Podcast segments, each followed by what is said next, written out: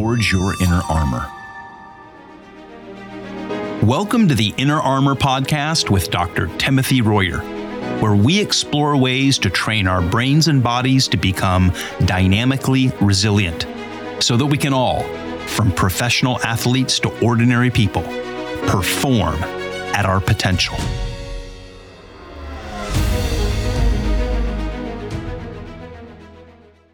Well, we have another very special episode today because this week Doc is visiting Liberty University, where Inner Armor works with student athletes, both men and women in every sport.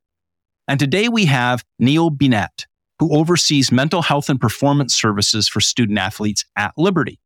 Neil has a master's in counseling from Gordon Conwell Theological Seminary and is just now completing his PhD at Antioch University.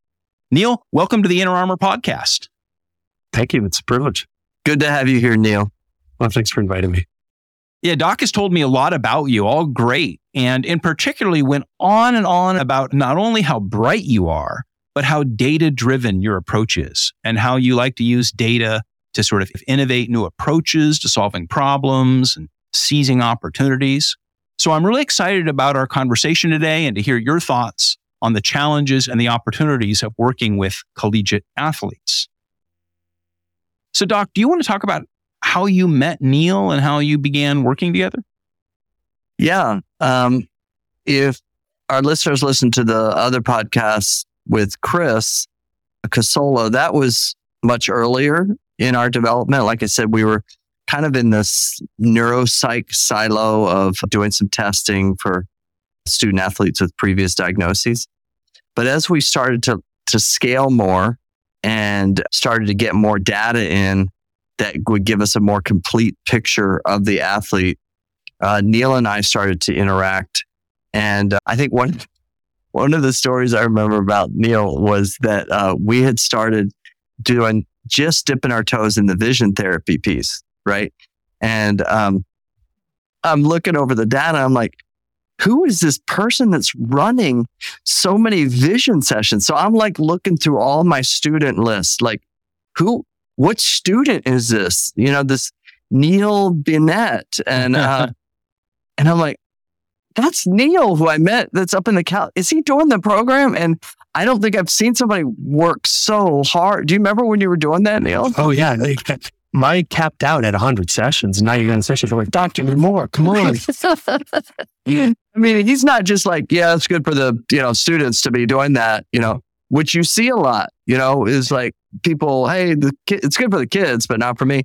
And Neil was all in, and it was amazing to actually watch your progress, Neil. Um, well, I have to tell you, so hey, I never retested myself after doing all those sessions. I just retested myself uh, you know, two months ago, right? And that was two years ago. I did the program, and the changes that were made were pretty significant. Wow! And it held two years later because that was kind of my question: like, does this actually like, you know, does it help somebody just for the moment? You know, does this fade over time? And I was like, oh my gosh, like I've seen improvement, and it clearly has held on after two years.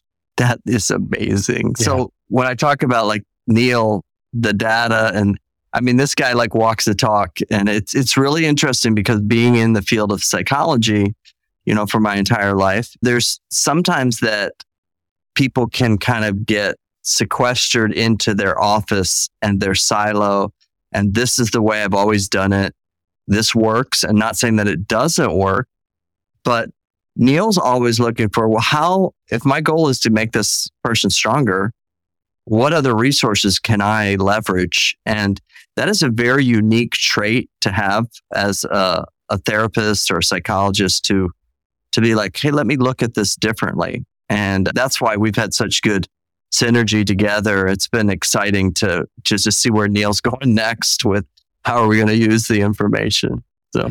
Well, and you know, it, it's funny. I won't share too much of my backstory. It's probably a story for a different day. But a lot of my experiences have led to this kind of a uh, passion or understanding of, of, psychology to say, like, I, I don't want to just, uh, you know, I, do coffee shop therapy, sit in, you know, in an office and just have a conversation with somebody and be their professional friend, right? I mean, I, I felt like counseling needed to be a lot more than that. And I think sometimes we can lower the standard because it's such an abstract field, right? Like, mm-hmm. if people feel good when they leave, then I've done my job, right? But I want to have measurable goals and outcomes to say, I, you know, it's great. I want to be your friend, but at the same time, I also want you to progress and move on. And, and especially in a performance based field like this, we'll, we'll have s- small windows of opportunity to develop our craft and get good at it. And in the same way, I view psychology where, um, yeah, I want to be good at what I do and I want to be conversational and relational, but I also want to get better. I want to have goals. I want to be achieving new heights all the time. And,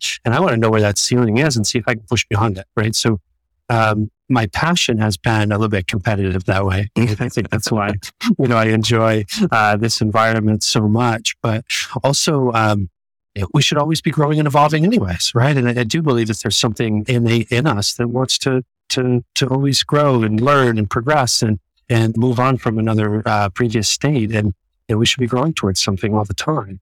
So, you know, it was really interesting, you know, meeting you, Tim, where I, I, I really uh, appreciated that. So you have to know this about at least my bias as a as a therapist, right? Where you have the evaluator come in just to give someone academic accommodations, and no one's reading the report. No. And so what I was excited about, right, is oh, okay, you just give me the accommodations, tell me what we need to do for this athlete, and uh, we'll just you know give them extra external tests in front of the classroom. And, and let's be honest, like, there was nothing that was saying you can get better at this. The medical model will often say, oh, you just need to deal with your shortcomings. And as athletes, that's not okay, right? I mean, we always have to be finding new ways to push ourselves beyond our, our own self-defined limits. And, one of the things I really appreciated about Inner Armor, I was super excited because you weren't saying, you know, let's just accept our weaknesses and just try to find ways to increase our strengths and just, you know, try to deal with. Uh, you were saying, no, we have some interventions that you can practice that will actually help you be better. Right. And so that's Mhm. why I did all 99 sessions and was wanting more, right? Because, uh, you know, we all have this drive in us to be better. And somewhere along the line, we learn, oh, you're just not going to get better. You have to accept that that's the way things are. And I think very naturally, you know, you're in my connection, we were seeing things the same way, right? Is that, that this profession doesn't need to be an acceptance of the negative. Yes, it should be. I think we need to learn to tolerate very difficult circumstances that happen in our lives and find a way to accept those things. But you were saying, no, I can actually help people improve their rate of processing information.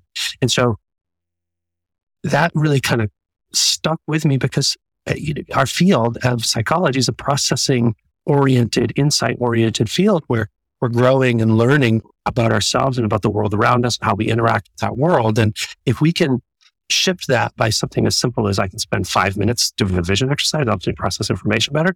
Yeah, we bring that on, right? I mean, we spend five minutes doing a lot of things throughout our day and they're Mhm. not always good. Yeah. Wow. Awesome.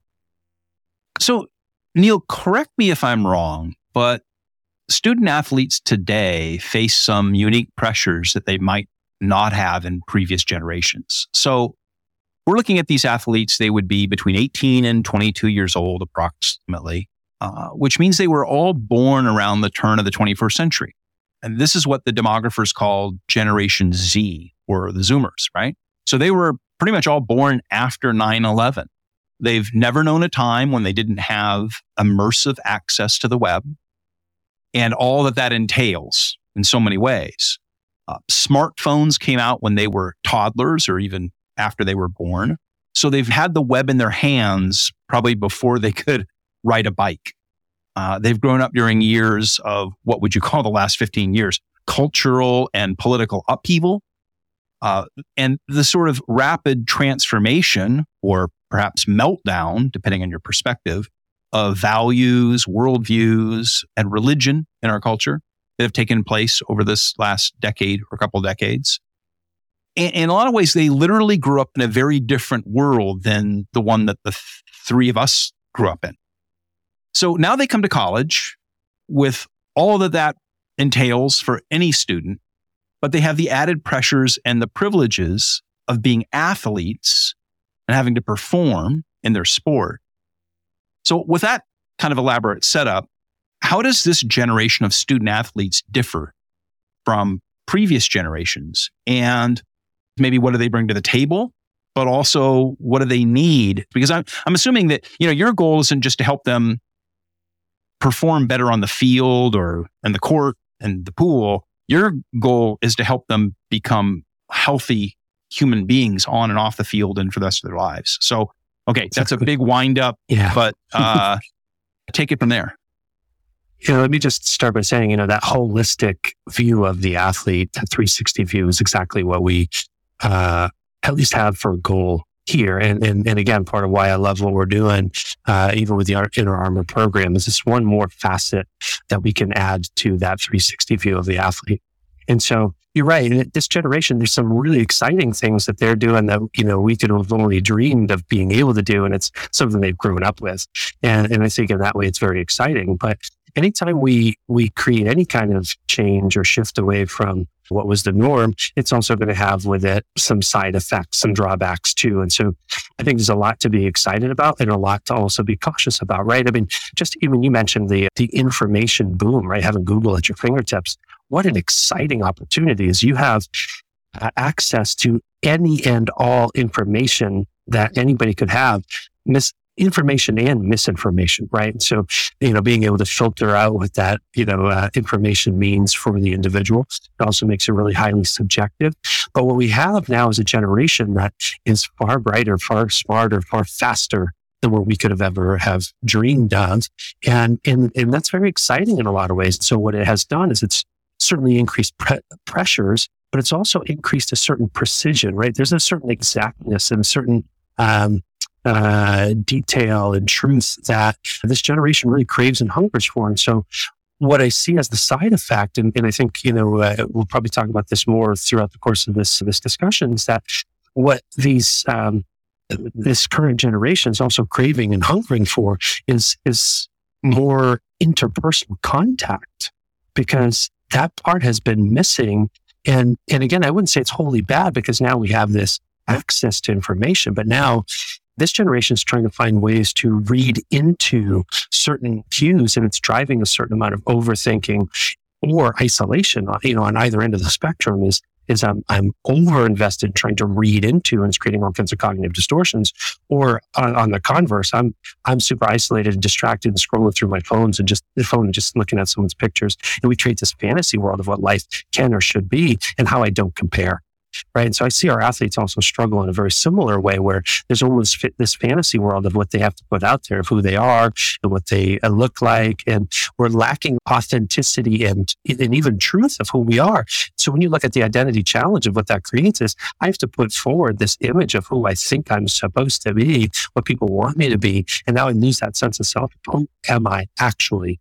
And that's, that means the warts and all, right? Like there's some things about me that maybe I try to hide and I can hide hide behind in social media, but I, I have to come to grips with who I am, uh, both the good and the bad.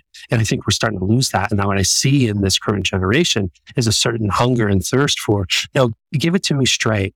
You know, this is the generation of uh, everyone gets a participation award.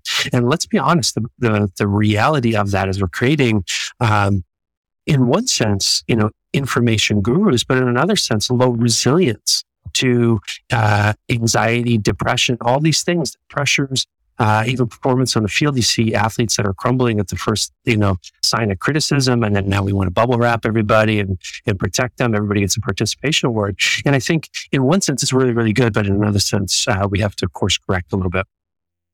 You know, in the last couple of years, as I you know sent my kids off to college, whatnot, you know, and did those visits, I was struck with how different the campus is from way back in ancient times when I went there, when the world was still in black and white, everything. Sure. but uh, right, uh, it it felt like now I'm going to say something that probably comes off a little bit pejorative, but it felt like summer camp. You know, it was really elaborate. So so, and I'm not saying that's bad by all means, but can you talk a little bit about this time in life and how higher ed treats these students and sort of the you know, maybe the pluses and minuses of some of that? Sure. Yeah. There, there's some things I do love about it. And again, I, you know, I'm, I'm trying to look at this from both angles to say, you know, there's some really good and some, some things that we're, we're probably going to see as a, as a negative effect, you know, later on. You know, there, there's a lot of good. And, you know, what I like seeing is that we're, we're making this shift towards, you know, more critical thinking, right? Because I don't have to memorize all kinds of information or regurgitate any of the information because all I have to do is Google it and have that access within seconds, right? I can have a full dissertation of what someone's written on any given topic and have it in no time. So we need a generation of thinkers that can think beyond just the information.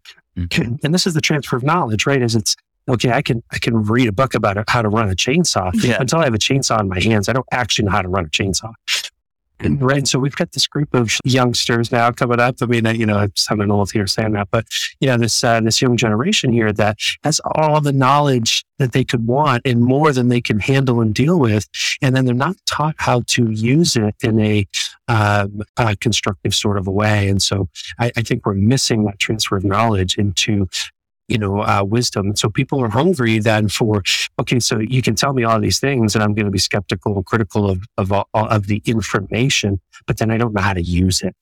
And so now we're stuck in this void of, of a lack of critical thinking.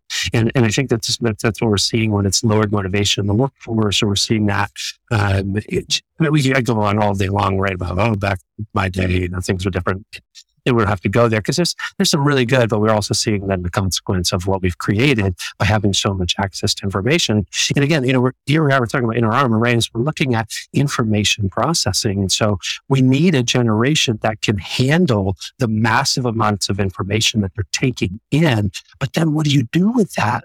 right? You're stuck in overthinking or you go into shutdown and in, in, isolation because I can't handle the constant barrage of information. And so what we're seeking and hungry for is interpersonal connection. And again, I think why we're seeing so much need for therapy is because people are hungry for, I need to process, I need to talk this through. I need alternative perspectives. I'm stuck in myself all day long right? And that's not good for us because then it leads us to this hypercritical, this, you know, the, the stuff that we're going through as a society right now where it's cancel culture and all this stuff. It's good that we're looking at this and saying, okay, give me the information, but then what do I do with it? Because I can't handle mm-hmm. it because I can't process information that fast. Doc, back when you were you were doing your doctorate in family systems and then in your clinical work with children and children's neuropsych on through adolescence and then how your career progressed. You've got 30 something years of sort of perspective on development of young people into adolescence, into student athletes. I mean, there's things that are different and there's things that are similar. I think uh, time is always the thing, is, you know, where are we getting time? And that, you know, 30 years ago was still an issue as it is now there's a lot more things that are pulling at our time. The ability to watch whatever I want for as long as I want and as many episodes as I want and as many seasons as I want. Uh, we start to lose, lose time that has to go someplace. And if we were looking at time as cash, you know, maybe we would all be a little bit different with that. But in doing so, I think people are using that many times to deal with different emotions and different things that are going on. Um, there's a tendency to have less structure. Um, we see that, I think, in different styles of parenting, where uh, you'll see that um, it's kind of looked at negatively to be putting limits and boundaries on kids, but kids really need limits and boundaries because they're trying to develop themselves. And so that's a different podcast. But uh, the necessity for structure, routine, being present is huge.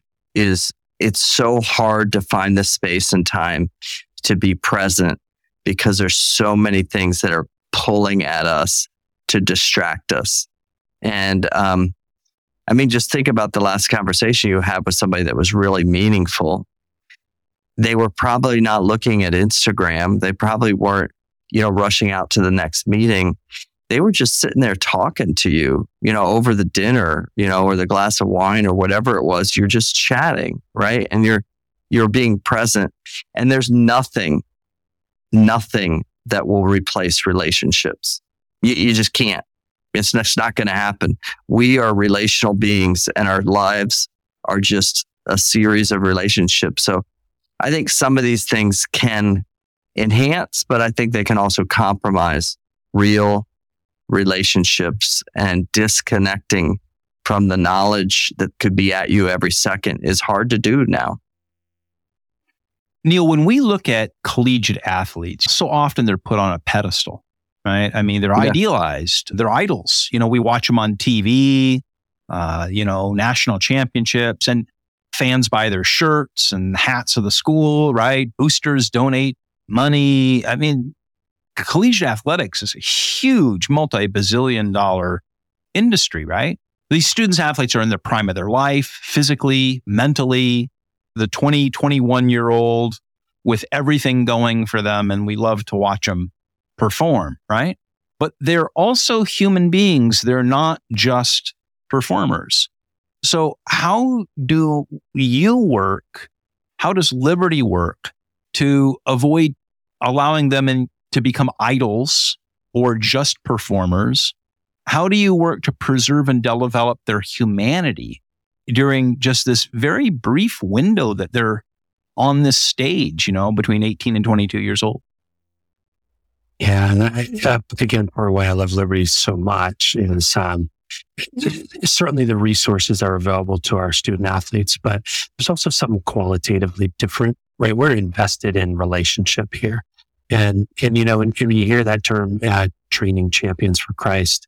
Um, it, it, certainly can get misconstrued in many ways, but, but I, I see how much dedication goes into building relationships with one another and modeling that Christ-like attitude of, I mean, look at that was the mission of Christ anyways, came down to enter into our humanity.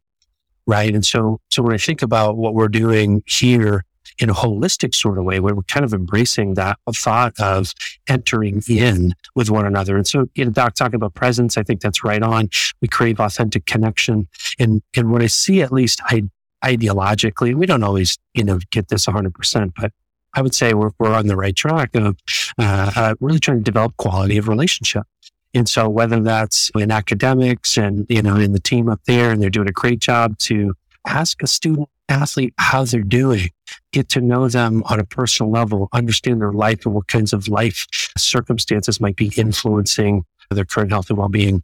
We have a whole section to, uh, you know, these uh, these athletic shepherds we have. What a great job that they do to just develop and grow relationships with our student athletes. And then even the counseling services that we offer here. And again, we go beyond just, you know, mental health counseling you know, when you see the, the depth and breadth of mental health promotion that we're trying to accomplish here, we have a lot of resources available, not because athletes need to use all the resources, but it's they can use the resources that are available to them that they need in that moment, whether it's they need to come to counseling or maybe they need to do some uh, vision training or, or maybe we need to do some, uh, some further assessment uh, and better understand, you know, the individual, uh, you know, their data, their information so that they know themselves better. Now, there's there's just such a um, uh, this this holistic approach of understanding the individual. Where I can go downstairs and talk to the doc about uh, you know medication management, or talk to a nutritionist about fueling properly, or talk to our strength coaches about overuse or, or you know different things that are going on for an athlete potentially that we're able to meet the individual where they are because we're taking this holistic approach not just to look at, you know, the, the team as a whole and, oh, this person doesn't fit into the team, but how do we help each individual plug in and find a role in how their role can contribute very specifically and meaningfully in their own way, right? We have 26 individuals on a team that they all contribute in very significant and very different ways. And we're promoting belonging. We're promoting all these things that we need on an emotional level to say, you know, this is what we offer as a service but also we're trying to find a way to develop the individual and, and help them be the best that they can be on or mm-hmm. off the mm-hmm. field for a lifetime, not just this small window of four years where they're here and they're being asked to perform at some high level. And I believe that that helps build the resilience that they need to perform at that high level. And when you talk about being idolized and you know, all these things that our human condition, we're, we're not conditioned to take on that type of uh, theme. We're, we're built for interpersonal connection. So we believe fundamentally that if we help the individual be connected and know themselves, as well as develop relationships with one another, with their teammates or coaches, their athletic shepherd, their teachers, you know, whoever it is, we're, we're, we are trying really hard to help the individual develop quality of interaction, not just quality of performance. Because we believe that when someone has that safe base, that emotional needs are getting met, they're going to be more confident. Self efficacy is going to be at its highest. More confident mm. uh, athletes are going to perform better. Right. And they can withstand the criticism and the critique and they can handle direct feedback and they can be resilient and they can handle, you know, a game where they underperform and bounce back. Doc, with your background in systems theory, speak to the issue of how the team functions and how, from a family system standpoint, the team interacts, but also not just the players, but the coaches, the staff, all the people like Neil and others. It's a totality of a system. And you've seen this not only, of course, in the collegiate setting, but also in the professional team. So we've talked before about what it takes for a, a, team at a professional level to succeed, not only with the players, but with the staff and the administration and so forth. Can you give us some insight?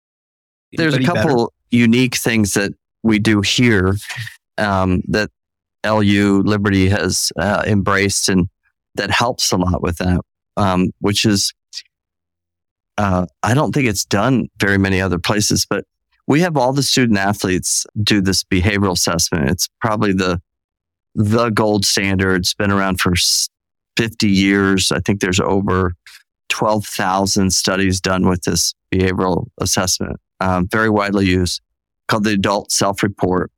And they go through and they answer 113 different things about themselves behaviorally and emotionally. And this creates a, a picture for us around uh, 12 to 15 different variables that we can rank that can either be clinical or within normative ranges. And we've always used that. I've used that in my career for the last, you know, 30 years. But here at Liberty, what we do is we take that and we combine the whole team.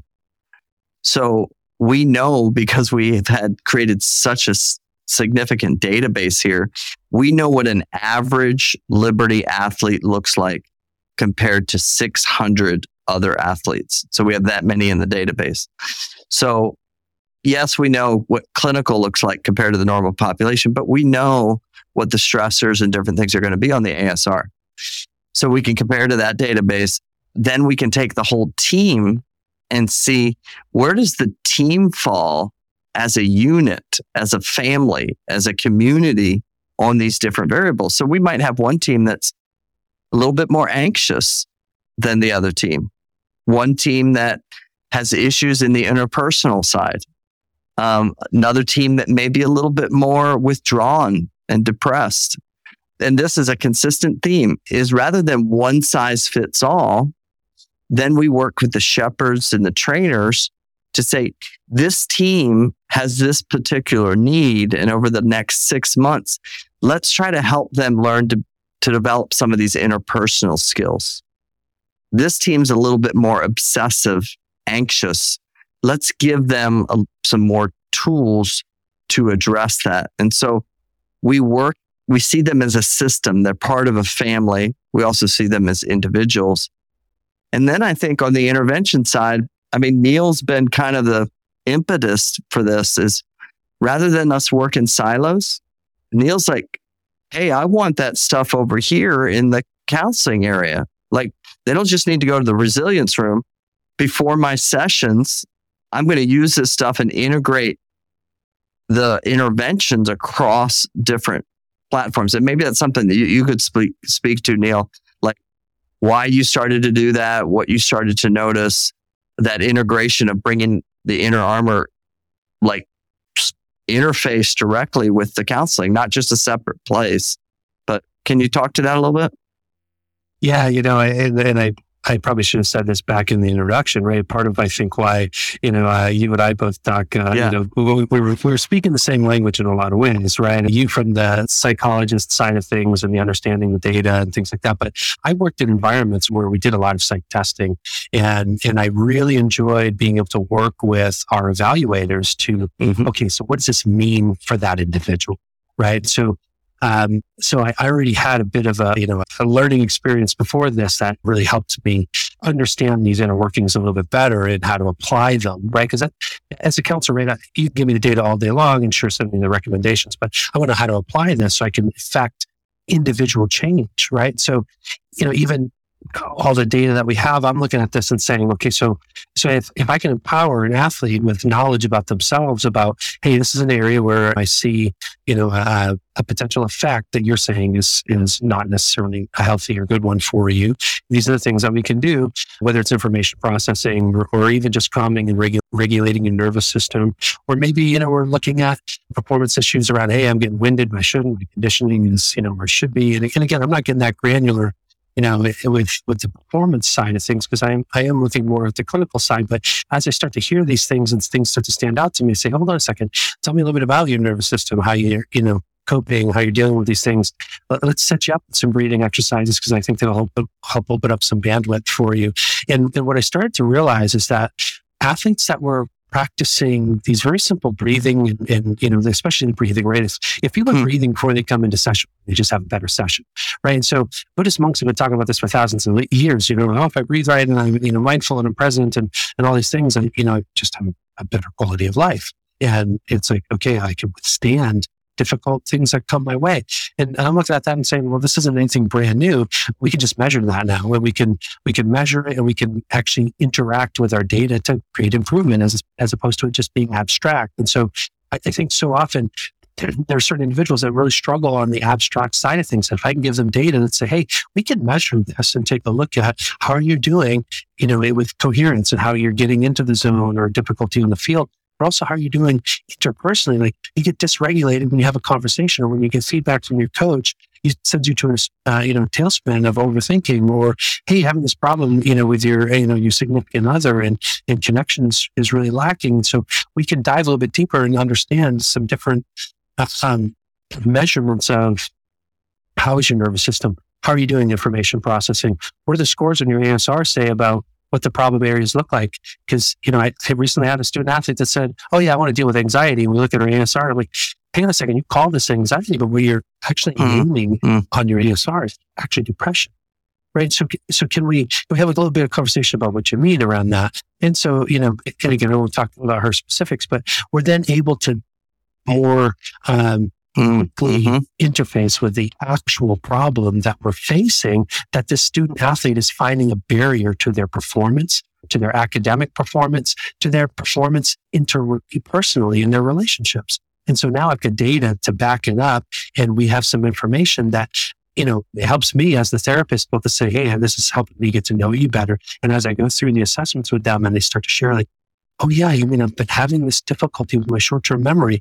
I had one athlete look at me and she goes, that's why my parents always used to say, lights are on, but nobody's home. I was like, like, wait a second, well, tell me more about that, right? So now we're we're generating conversations around problem areas where someone's been stuck, and now they they start to get unstuck, they get out of the mud, so to speak, and they get some traction now in their relationships. Yeah, oh, what an interface with and that's what I, I appreciate so much, Neil, is your your willingness to open up and say, what else can I provide in this therapy office? It's not just only Neil in a sense.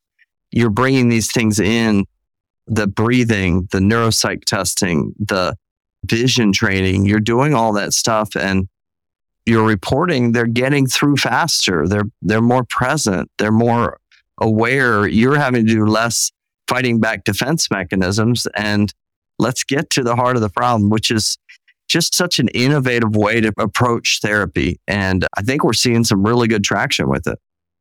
Yeah, I, I can't speak enough good about what this has done, even for my own personal work, right? I mean, I, I, I very much believe in, in the, the, the need we all have to know and be known, right? And, and if we can get quicker to feeling known and to know one another better, um, yeah, that, there's going to be no ceiling. Wow. So I'm going to throw this out to Neil, but Doc, you as well. I, I'm curious as we kind of wind down here and kind of a two minute warning um, on our time, prognosticate a little bit for me. Where do you see collegiate athletics going in terms of the development of the student athletes? And where do you see these methodologies that you're using at Liberty? How are they going to continue to evolve? Where will it be in five years or 10 years? Do you want to start, Doc? Sure. I would say that um, I think if all we're doing is addressing downstream behaviors, uh, emotions, thought processes, and we just stay there and just put more counseling offices, you know, and make academics bigger. Not that they don't need more resources, that, but I don't think the answer is just to build more buildings and more offices and just keep doing the same thing over and over and over again. It's how are we getting upstream? Okay. And the, the organizations or institutions that stay downstream and every time the beach ball pops up in the pool, they push it back down again. And now we got a hundred people in the pool pushing down the beach balls, right? But they keep popping up. Um, but then you have an institution that says, wait a minute, let's go upstream and let's figure out what's going on here that's driving this and empowering the person to actually uh, resolve their own problems, right? Like we only have these institutions only have four or five years at most, but those resources aren't going to be there once they leave college, right? And so if it's like, oh, they can keep, you know, use these things you know, with no discretion. They're just using them over and over. But yet we're not teaching them, no, you got to go fly.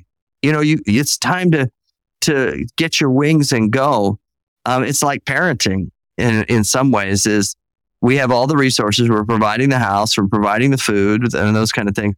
But at some point you got to go do some of that stuff. And I think on the mental health side and on some of the resilience side, if the end game isn't resilience, then I don't think we've done our job. And there's going to be a distinction between institutions that just are doing more of this old same way to do it. And then the institutions like Liberty who are saying, no, we want to ask tough questions. How do we keep them out of this counseling center? Right. That's my take on it. Well, I think you, yeah, you hit the nail on the head, right? So I would love to no longer have a job because counseling is no longer needed, right? And so, yeah. so I, and I'm like boldly saying that, you know, I mean, the last thing I want to see is, you know, my, my, my trade go away here, but you, you're right. We shouldn't be building dependence on therapists. We should be building a more resilient model to help people endure the difficulty that we inevitably face as human beings. And we're trying to train people to withstand that difficulty and be able to continue to progress in their lives. And, and again, this is not a deficit reduction model. This is about progress. How do I continue to grow and evolve in the course of my lifetime? Because I want to continue to exceed my own expectations for myself. And, and again, it's not to put the pressure on because what I, what I see here, right, is that in the athletic world, right, we're all talking about pressure, pressure, pressure, pressure. What I've noticed though is that as much as pressure increases, we have to also manage mm-hmm. uh, all of those emotional needs. And so you can continue to raise the bar if emotional needs are met. So, you know, we're calling that resources and oh, let's give more students more resources. No, let's equip them to be more resilient, to have their emotional needs met so they can withstand the pressures that they're under. Because if this is about perceived pressure, right? Eustress versus distress. Like, like, okay, you know, so why does, you know, two you know, people go into the same battle and one comes out with, with PTSD and the other doesn't. Right? We have to, have to look at that and say, okay, how do we then help the individual grow and and create protective factors in their life to then be more resilient so they can withstand the thing that they're coming up against because that thing isn't going away. Right. And so, and again, if we're talking about that in the world of athletics, pressure is going to increase. The higher you get in your ability level, the, the bigger the stage, the bigger the accolades, the, the bigger the, the notoriety that you get. And in order to, to withstand all that pressure, you have to have a relational model that helps balance that out and meets that emotional, relational need at the same time, because we're going to become really isolated and disconnected otherwise. We're going to be stuck in comparison and we're going to be stuck in that, you know, that model of social media that says everything is, you know, perfect and wonderful in our lives. And, and we need a more genuine, authentic view because we need to be allowed to make mistakes because that's how we grow. If everything mm-hmm. were perfect, we'd have a lot of boring games because there'd be no score. You know, we're going into March Madness here. and millions and millions and millions of people are going to sit on their couch and watch their favorite teams and watch the March Madness tournament how exciting that all that is. As we kind of wind down here, Neil, what what do you what would you want our listeners to know or maybe to remember when they're watching those student athletes perform? What would you want them to sort of bear in mind as they watch them on that stage? Yeah, you know what it makes me think of is expectations, right? We don't we don't want to lower expectations, but we also want realistic expectations, but we also want to agree to expectations. And so even as a passive participant in watching a game, right? Like I have these expectations my team's gonna win or so and so is gonna be, you know, a star performer. And we have to, you know, reevaluate what we're what we're putting out there uh, as far as our own expectations of, of what what we want to see from our favorite player or a team or or alma mater or whatever it is, and, and let's be more thoughtful about. Uh, yeah, we want to win, right? I mean, that's what we're all here for. And yeah, we want the loyalty and root for our team.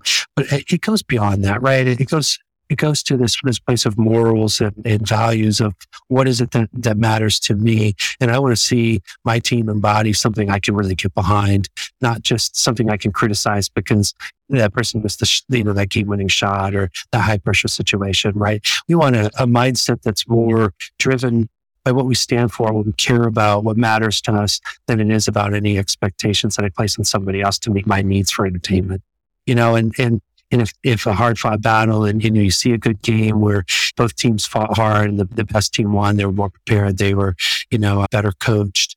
That helps us raise the standard too, about to say, okay, next year we, we're going to learn and we're going to grow and we're going to rebuild and do the things we need to do if we lose or we can humbly win and say, no, we prepared, we worked hard and, and we, we gave it our all and we did everything we needed to do because we stood by some values that really matter to us right? When I see all these things that are going wrong, and we could look at the incident in UVA, you know, last fall where uh, some people unfortunately lost their lives to someone uh, that that had a gun. Um, we need to look at the individuals and the expectations and pressures we're putting on them, and start to teach a more value based interaction, and, and, that we stand for what we care about in those relationships instead of you know, one of criticism and and, and missed expectations. I, I think we're missing the boat. Fantastic. Wow. I mean, I don't know what else. I don't know what else can be said. I think you just yeah, that's a, that's a, that's what we call in the industry a mic drop there, Neil. So, uh, hey, if you want to learn more about Liberty University and the pioneering approach that they have to student athletes and collegiate athletics, go to liberty.edu. And if you want to learn more about Dr. Royer and Inner Armor and the kinds of things that they're doing, not only with student athletes, but professional sports teams and ordinary people and everybody in between, go to forgeinnerarmor.com. Thank you. Gentlemen, thanks for joining us on the podcast today. Thank you, guys.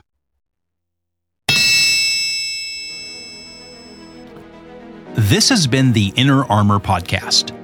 You can find it wherever you get your podcasts would you please follow or subscribe and make sure to leave us a review or comment?